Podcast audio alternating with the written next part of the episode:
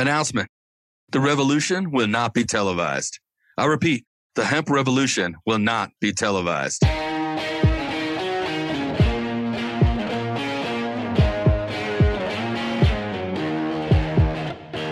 Welcome to the Hemp Revolution podcast, the global hotspot for the buzz and the cannabis.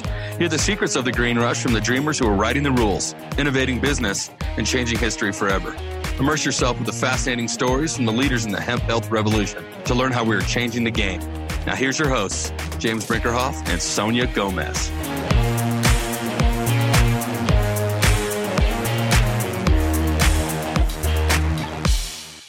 What's up, guys? Sonia Gomez coming to you from Denver, Colorado on another Rock Your Socks episode of the Hemp Revolution podcast, where we are talking about and sharing the real story of cannabis through the eyes of the entrepreneurs who are pushing it forward.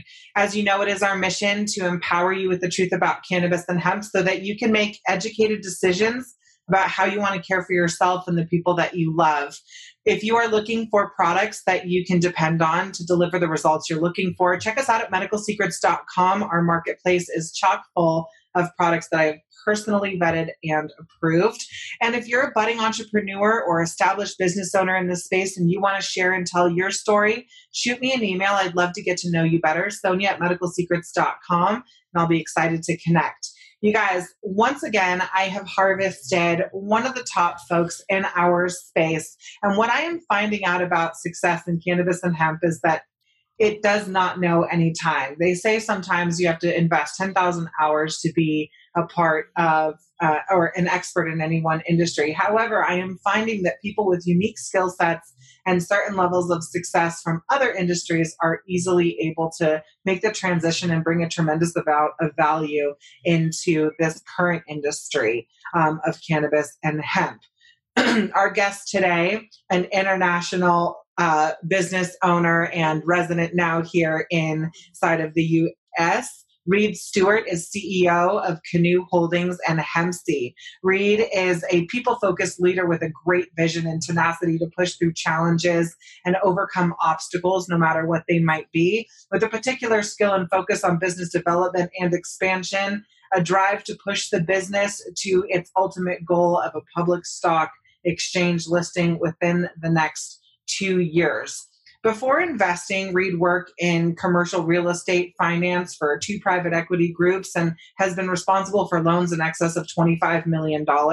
Reid has been on the board of the ARC Millennial Advisory Committee, the North Buckhead Civic Association Master Plan Review, and enjoys skiing, golf, sailing, rugby, and travel. Originally from New Zealand, Reid has been involved uh, with uh, and on an entrepreneurial track and has a record um, both in and out of the industry. In 2010, he actually set up a USI and Improp USA, which were founded to help capitalize on the global financial crisis. And by buying up foreclosed land and houses across the US, Reid built that company from zero to over 50 staff and sold his ownership in the company back in 2013 and invested in a number of real estate development projects, including the purchase and sale of a real estate of real estate in excess of 60 million, including the purchase and sale of a condo building, hundreds of development lots,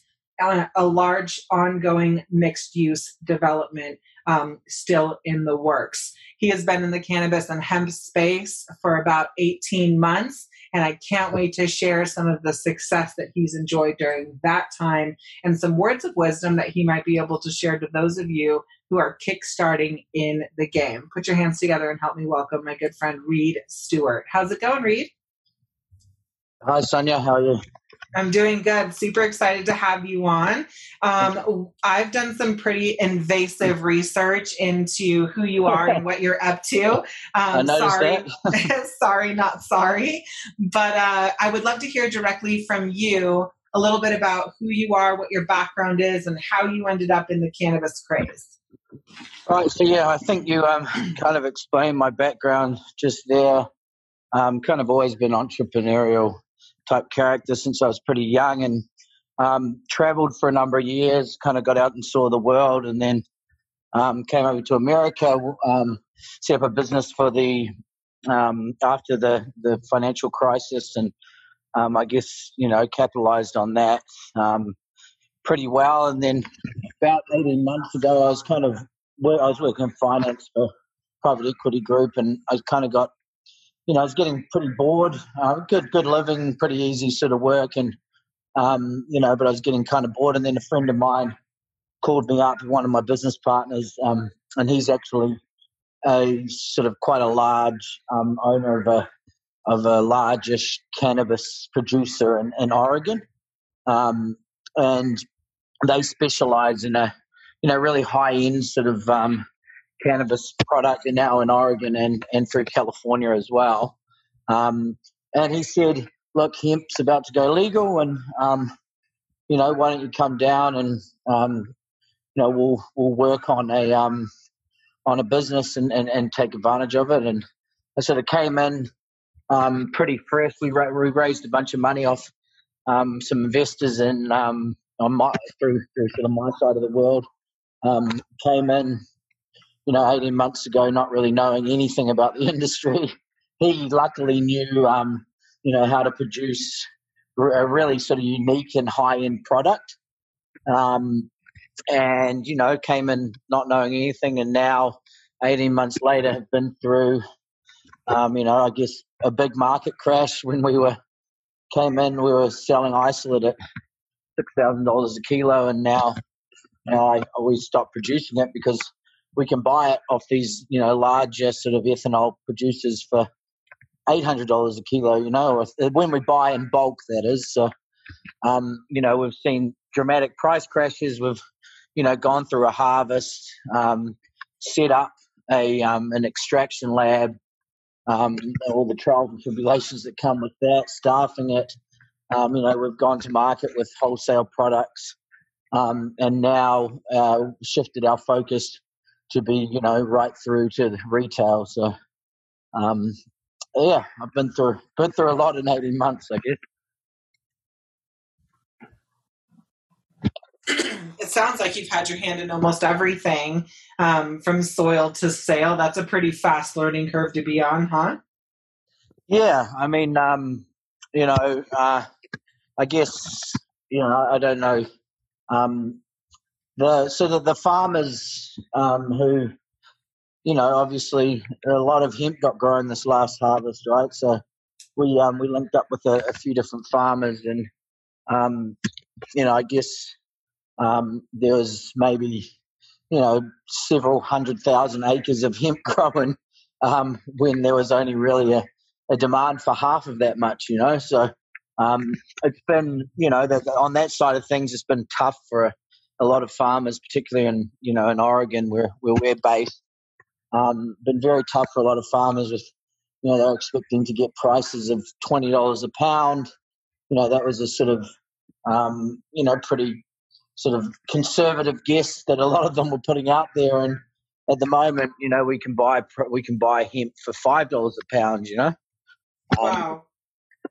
So it's been a. I mean, it's it's it's the market at the moment is an absolute bloodbath, right? So um, you've seen GenCanna, um, who are you know probably the poster child of industry compliance and, and, and scale.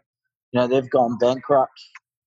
Um, you know, a number of other larger sort of um, players in the market I know are, are, are really, really struggling, you know, um, just because the price of, of product is so oversupplied at the moment. Um, it's just, you know, it's a, it's a bit of a bloodbath. So what we've done is we, we're, we're lucky in the fact that we're the first and really the only ones on any scale doing like a fresh frozen live resin hemp. Um, and so we we freeze. You know, we we harvest all the leaves off our plants, um, just harvest the buds, um, and then we freeze in the field uh, within you know a few hours of harvest, um, and we extract using hydrocarbon, um, you know, um, BHOs and fresh frozen. So um, the oil that we get out of it's you know full of terpenes and really really proper full spectrum. You know, no no further processing. Um, and that's kind of been a product for us that we're now, you know, making through into our end products and putting a lot of our white label goods. Um, and that product is really, really selling well, and people, you know, really love it and come back and reuse, reuse, reuse.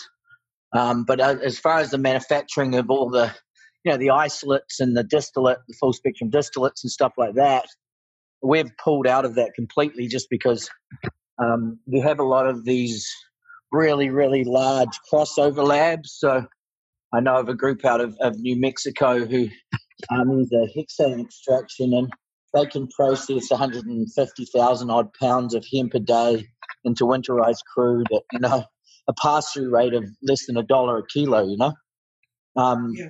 a dollar a pound. So it's just um, the industry is kind of, you had a lot of these smaller operators have set up, um, you know, pretty common extraction methods like, you know, a, you know, 500 pounds a day ethanol rig with a 20 liter glass reactor um, up against people that can extract, you know, 150,000 pounds a day.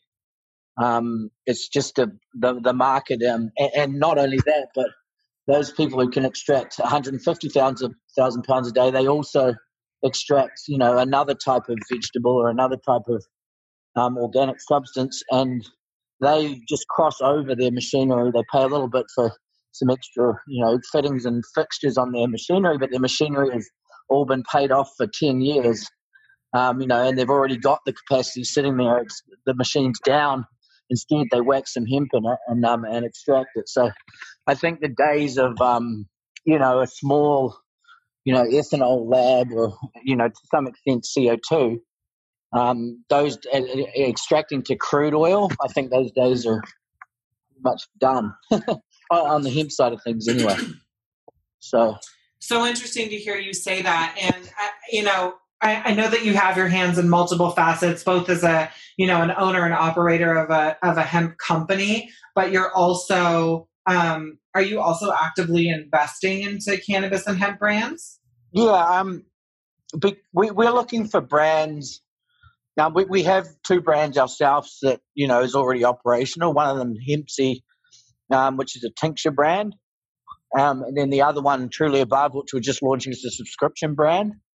Um, we do, you know, we have interest in, in brands, but right now um, we see a lot of price decline in terms of retail prices. Um, obviously, wholesale prices have already come down really substantially, um, you know, by three times. And the retail prices, strangely enough, have held pretty firm, you know that's sort of sixty dollars for a thousand milligram bottle of you know CBD tincture. Um, so we believe that because of that, a lot of these brands who are you know purely marketing driven, they're not really, um, you know, they don't really have um, a lot of uh, production capacity. They're kind of you know someone else doing all the work, and really it's just an online marketing sort of ploy. Um, we think that those brands at the moment are really, really overvalued just because the price, um, you know, that we've seen in the past has been so high that their, their revenues look, you know, massively attractive. They are massively attractive. Um, but we're kind of, kind of waiting for the, you know, substantial price drops that we see happening in the retail sector. Um, and then we can sort of, because we've got a vertical integration and we're kind of so our product quality is really is the best in the industry in terms of you know the fresh frozen live resin being added to you know, our product range. We're, we're going to look for brands that, as the as the price comes down, um, you know, get squeezed on margin because they're obviously not doing the other things to keep their cost of goods low. Um, and we'll look at you know if, if they fit with our mold of high quality and um, organically grown and um, you know they've built a, a, a business around, you know, ethics, which is yeah. something that's t- tough to sometimes find in this industry at the moment. Um, then we will certainly, um, you know, we'd look at acquiring. So interesting. Um, I love how you're talking about the criteria of investment and you know acquiring acquiring a business. I think it's super important because a lot of people have the vision of being acquired but don't really understand what it actually takes to be a, an attractive sale for somebody. And yeah, I mean, so, there definitely is a good opportunity to build a, you know, anyone looking to start a CBD brand. You know, if they if they use the right product, you know, they they go through and make sure that all their production is CGMP. Um, you know, they they have some efficacy in the way they make sure that they can go back and source where the hemp was grown, how it was, um, you know, how the lifespan of the, the plant, and and then also through the production process, you know, was was managed. Um, you know, I think there's still good opportunity for people looking to start a brand. You know, if they if they brand it well and they sell it online and they have the right product, there's still good opportunity.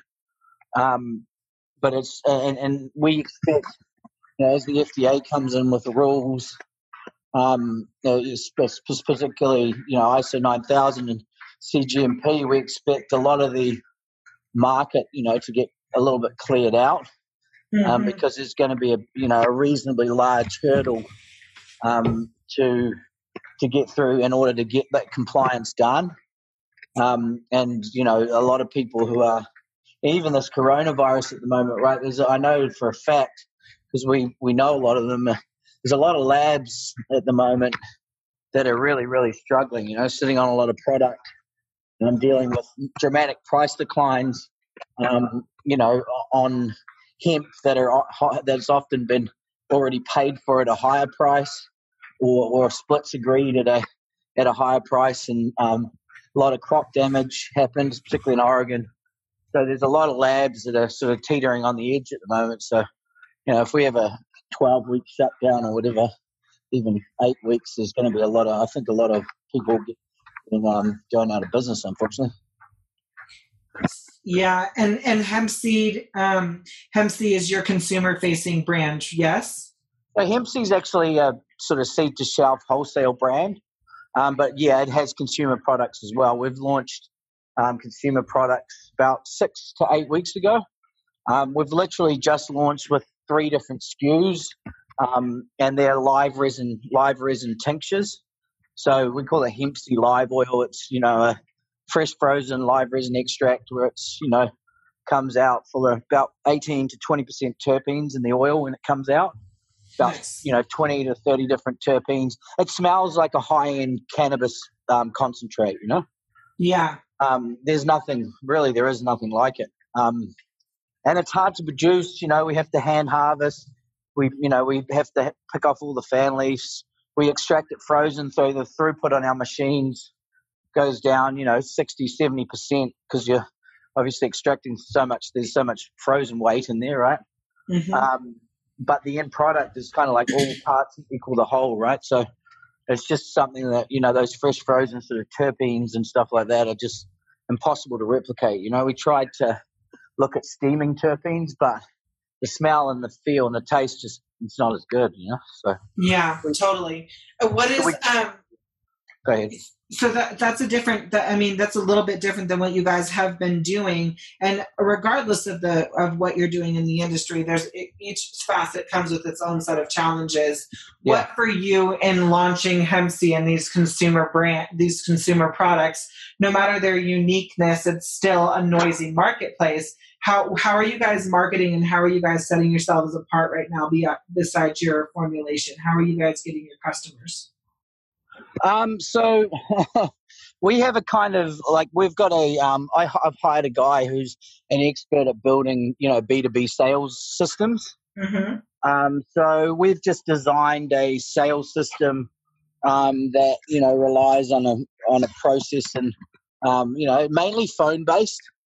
Um, you know, um, we we believe, or I, I sort of I've been led to believe that, and we, have just launched and we're seeing some early success um, that you know telephone sort of you know prospecting and having um, you know a bunch of salespeople um, calling through leads, calling you know whether it's and and our first um, our first hit is business to con, um, business to business. It's into you know um, smoke shops and um, health food shops and you know as much big brand as we can get as well. So we're launching a retail platform, and then also at the same time we're launching, you know, an affiliate program and some sort of network marketing type plays where um, we try and recruit salespeople, you know, on on a sort of virtual basis to um to sell the products within communities. Nice, love it. Uh, that's the first time I've heard in a long time, besides the clients that I've recommended it to, um, the the use of the call floor. God, such an underutilized underutilized thing. I think. Yeah, and it's you know it's a bit of management. You got to have the right architecture on there. I think with all the um, you know the SaaS applications available today, in terms of um, you know building an infrastructure that can be scaled um, virtually. Um, you know that's a that's a really big sort of um, a big plus that you can scale a sales team, you know, virtually, and people don't have to work you know ten hours a day. They can work a few hours a day, and um, you know you can sort of monitor the entire sales force, uh, you know, from a from a you know if you set it up properly from a, a virtual terminal, you know. Yeah, totally. Love that, by the way. Um, I'm all about, you know, health and lifestyle um, and sitting behind a desk all day doing something till your, you know, knuckles are bleeding is not necessarily the picture of health. Um, so yeah. I, I absolutely love building in that work life balance and giving people a chance to be really potent in a short period of time. Um, what for you have been, you alluded to some of this stuff earlier, but again, you're, you're running sort of a multifaceted business here. So what has been for you universally one of the, one or two of the biggest challenges that you have faced in growing and scaling? You talked a lot about the bottoming out of pricing. Um, you talked about quality, ethics in the industry. I heard you say. What have been a couple of the other hurdles that you guys have had to, have to navigate your way through? Oh, I think just how how um, how fast things are changing, and um, picking what opportunities to follow. Right, so you know, there's a lot of a lot of things that come at you when you're when you're building a business that um, you know, I guess it's it's hard to pick the right opportunities. There's so many opportunities. There's so many products. There's so many different things. I think picking a lane, you know, making sure it's a good lane, but picking a lane and staying in it, um, rather than you know, rather than trying to do too many things, um, and also you know having the ability to, because the market's changing so fast, it's a dynamic marketplace. Um, you know, having the ability to sort of see what's coming, and then also you know having the business sort of light enough to be able to pivot. Um, we've pivoted, you know, several times. Um, you know, so we've had some failings definitely in terms of, um, you know, we've we've chased roads that weren't necessarily the roads we should have been chasing, but just to stick in there and then pivot, um, you know, pivot the business to, um, to oh, is it your child? yeah, I, we got all the we got the coronavirus madness. Um, it's dumping snow outside, oh, and yeah, and we have all the kids, uh, all the kids at home. Oh, nice. Um, yeah, so just being able to pivot, or you know, and then when you find what's working, stick to it, um, and try and excel at you know one thing before you go on to the next. I guess. Yeah, that's really good advice. I, I overhead low.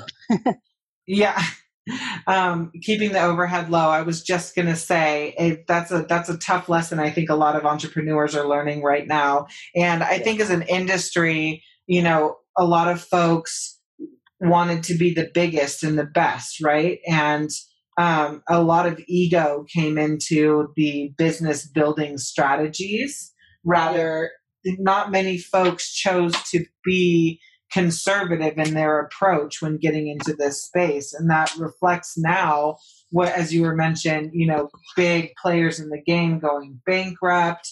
Um, we're seeing huge reductions in staff major pivots um, in yeah. in businesses of every size. And you know i think that one of the so in in this part of the words of wisdom um, you know one of the things that I will say is you absolutely have to act conservatively. Uh, you could your vision can be massive, but your overhead should not be, and neither should your um, expansion plan be too much too fast. That is like I think the biggest Achilles heel for businesses um, you know, and really determines whether or not they succeed or fail. And please let me know if you agree with this. Is if you try and expand too quickly, you don't have the proper runway in your budget, and you don't have the proper team. It really comes down to team, time, and resources. Yeah, and if those things don't match up, it's pretty tough. Cash flow is king, you know, and I think um, you know our board of directors, you know, to use some advice they gave me early on, which I kind of somewhat listened to. Um, and I guess the market kind of drives you to listen to wise people sometimes, but um, you know, I think um, lead with revenue. You know, don't overbuild the company thinking that you know sales are just going to take off. Wait till the sales take off before you sort of expand capital and look at outsourcing um, as much of the you know the cash burden. Yeah, it costs you a little bit more to outsource, but um, if you can outsource and and not have that sort of monthly drain, if things don't go as planned, which you know in this industry they just don't. Like I haven't seen one thing go as planned yet um, uh, then you're not like leaving yourself in a hole where you have to either like fire a bunch of people or you know you're digging you're using up all your cash so um, you know like a, a, a, sort of fulfillment process and a um, a, business model where you've outsourced you know maybe a bunch of the sort of you know machinery needs and the labor needs um, you know whether that's you know using a white label manufacturer um, to fill your tinctures and even if you provide them oil, which we do, you know, and and we mix everything, but we don't bottle and we don't label. We send that to the CGMP compliant factory who who does that for us, and they also, you know, drop shift and fulfill our orders. Um, and that means like, yeah, you pay more per item, um, but you don't have to go to the, you know, fork out a bunch of money on equipment that you don't know is working yet, and you don't have to um, carry overhead staffing in office, etc um, you can just pay someone else who's you know to, to to take that burden. And then if you do get to a scale where you you know you got enough volume to to bring that in house then you know do it later don't do it at the start and you're seeing that with a lot of these groups like um, you know uh, some the I guess these bigger outfits that are um, that have scaled really large and maybe they thought prices would come down by 50% but not you know 75% um, you know, and then you've got like the, the industry is so dynamic. You've got things like, you know, these guys out of that that can extract 150,000 pounds a day using existing machinery. Um, you've got groups like that that have come into the marketplace that no one really foresaw, um, and they can take huge, you know, huge amounts of of um, of products to the crude oil or the you know the the, the winterized crude oil um, on a you know on a scale that you know is really hard to compete with, given especially that they've paid off their machinery five years ago. You know, so it's really not a big burden for them. They're not they're not go, having any extra overhead. Whereas these big groups who have set up big, you know, say ethanol rigs doing, you know, say fifty thousand pounds a day, they've just bought warehouses, they've bought all their equipment, they've taken on a huge amount of spent a huge amount of capital to get into a position where now, uh, you know, thinking they'd be industry leading, where now they're actually competing against guys that have been doing this for years, you know, on different in different sectors. So, mm-hmm. um, yeah, and also, you know, think high quality. I think, um, you know, with us, we've seen our live resin oil and our, you know, our hemp seed live oil, which is the basis of all our retail products, and you know, the um, hottest selling item that we have we've actually limited um, the bulk sale of it now in, in, terms of the bulk, you know, the raw oil because um, we, you know, we only harvested a certain amount of frozen hemp and we don't want to use it all up. We'd rather use it up in the higher margin sort of retail products. Um, you know, like having a really like a high quality product that's not so much of a commodity, you know? Mm-hmm. Yeah, so super key in all of this is is those unique differentiators and making sure that you don't become with so much effort to preserve the uniqueness. You really don't want to become a Me Too product. Yeah, I think um, you know for what we've seen is like the efficacy of our product with uh, our users is that people come back. You know, like that you get the repeat buyer, repeat buyer, repeat buyer because it's something that no one else can really replicate in the industry, you know. Mm-hmm. Um, so if you can get a you know a, a, product that's high quality and you know it keeps the buyers coming back your cost of customer acquisition obviously if you're you know the lifespan of the customer is longer is just you know there's always a, a temptation to go oh let's just make an isolate tincture um you know because i'm paying eight dollars um, from a white label company for a thousand milligrams rather than eighteen dollars or something like that. Um, but the cost of that customer acquisition and the you know the efficacy of the product in the longer term, it's better to take the the road of um, you know building something quality so you get a loyal client base and a um, you know a repeat business because the cost of customer acquisition is high, you know, and the longer you can stretch that out by repeat business, the better. Couldn't agree more. What's next for you guys? What is the next um, what is the um, next sort of milestone you guys are re- reaching? So we're currently actually scaling our our sales. Um, we've launched with a limited SKU line for Hempsi because that live resin product. Um, you know, we we believe the most sort of efficient um, way to deliver it is just in, in different strength tinctures at this point.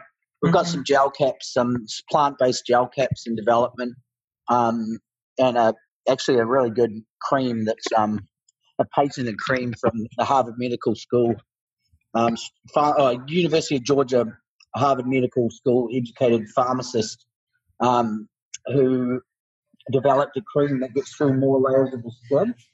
Um, and it's all patented, and they've been selling it for quite some time without a CBD additive. So we're looking at um, doing a CBD additive to that. Um, but just finding, you know, high quality products that are um, not widely available and kind of work. um, and, and for us now, we're, we're recruiting um, salespeople, virtual salespeople um, that can work from home and you know sell the products to you know to customers, whether it be friends and family or you know on a larger scale. Um, and we've actually implemented some stuff so you know people get paid automatically so they, you know, once a, their customer buys, obviously it gets fulfilled from our central point, but they get paid, um, you know, like sort of like Uber, they we pay them the day it ships. So it's kind of like using technology to scale a sales team that, um, you know, has benefit for the the people selling it because you know maybe they want to sell ten bottles and make you know a couple of hundred bucks, and they can get paid the next day. You know. Mm-hmm. Um, so yeah, that's basically what we're focusing on right now. Awesome. Well, I I love the work that you guys are doing. I personally am a stickler for quality. Um, I have a pretty transformational story when it comes to, that connects me to cannabis and hemp. Um, yep. And so quality is everything for me and um, really understanding where my product is coming from and what is inside of it. Yeah. Um, is super important to me, which is the why a lot of the reason why I wanted to have you guys on the show because I know you that you guys are doing something that's pretty unique and that you hand, have your hand in multiple areas of the industry and you guys are you know primarily self-taught so through experience. So I think those things really set you guys apart. Um, where can folks find you if they're interested in testing and trying your product or if they um, are wanting to follow your journey at all? So hempsi.com, H-E-M-P-S-I.com um, is our web address. Um, we're also on Facebook and all those social media channels as well. Um, and then, um, you know, if, if, there's any interest in um, in either becoming a sales agent or a, um, a customer, they can email um, hemp, uh, sorry, info at hempsi.com or sales at hempsi.com. So H-E-M-P-S-I.com. Perfect. Well, thank you again for your time with us here today. And for those of you guys who are tuning in, thanks so much for being a part of the Hemp Revolution community and the Medical Secrets family. We thrive on supporting you guys, making sure that you have direct access to the top quality products that are available. So if you're someone who's looking for products that you can depend depend on to deliver the results that you're looking for that are unique and tasty, check us out at medicalsecrets.com for some easy to digest information and some of my top picks inside of our marketplace. Um, and also, if you are a business owner or budding entrepreneur, I'd love to hear more about your story um, and what you're up to in the industry, shoot me an email, sonia at medicalsecrets.com, and I'll be happy to help. As you know, it takes a team to make the world to uh, make the world of cannabis and hemp expand and um, and reach more people. And when you like and share content like this, you are quite literally helping us transform the way that we think about and talk about cannabis inside of our families and communities. So I invite you now to like and share. Make sure that you tag some people that you believe are going to get a benefit from listening to this episode. And I'll be super excited to continue to celebrate the impact that we're making globally. We've reached over 200 million people around the world with our content, and I need your help to continue to transform the way that we think about and talk about cannabis. Um, I'm your hostess with the mostest, Sonia Gomez. Remember to be healthy and be kind. We will see you guys on our next show.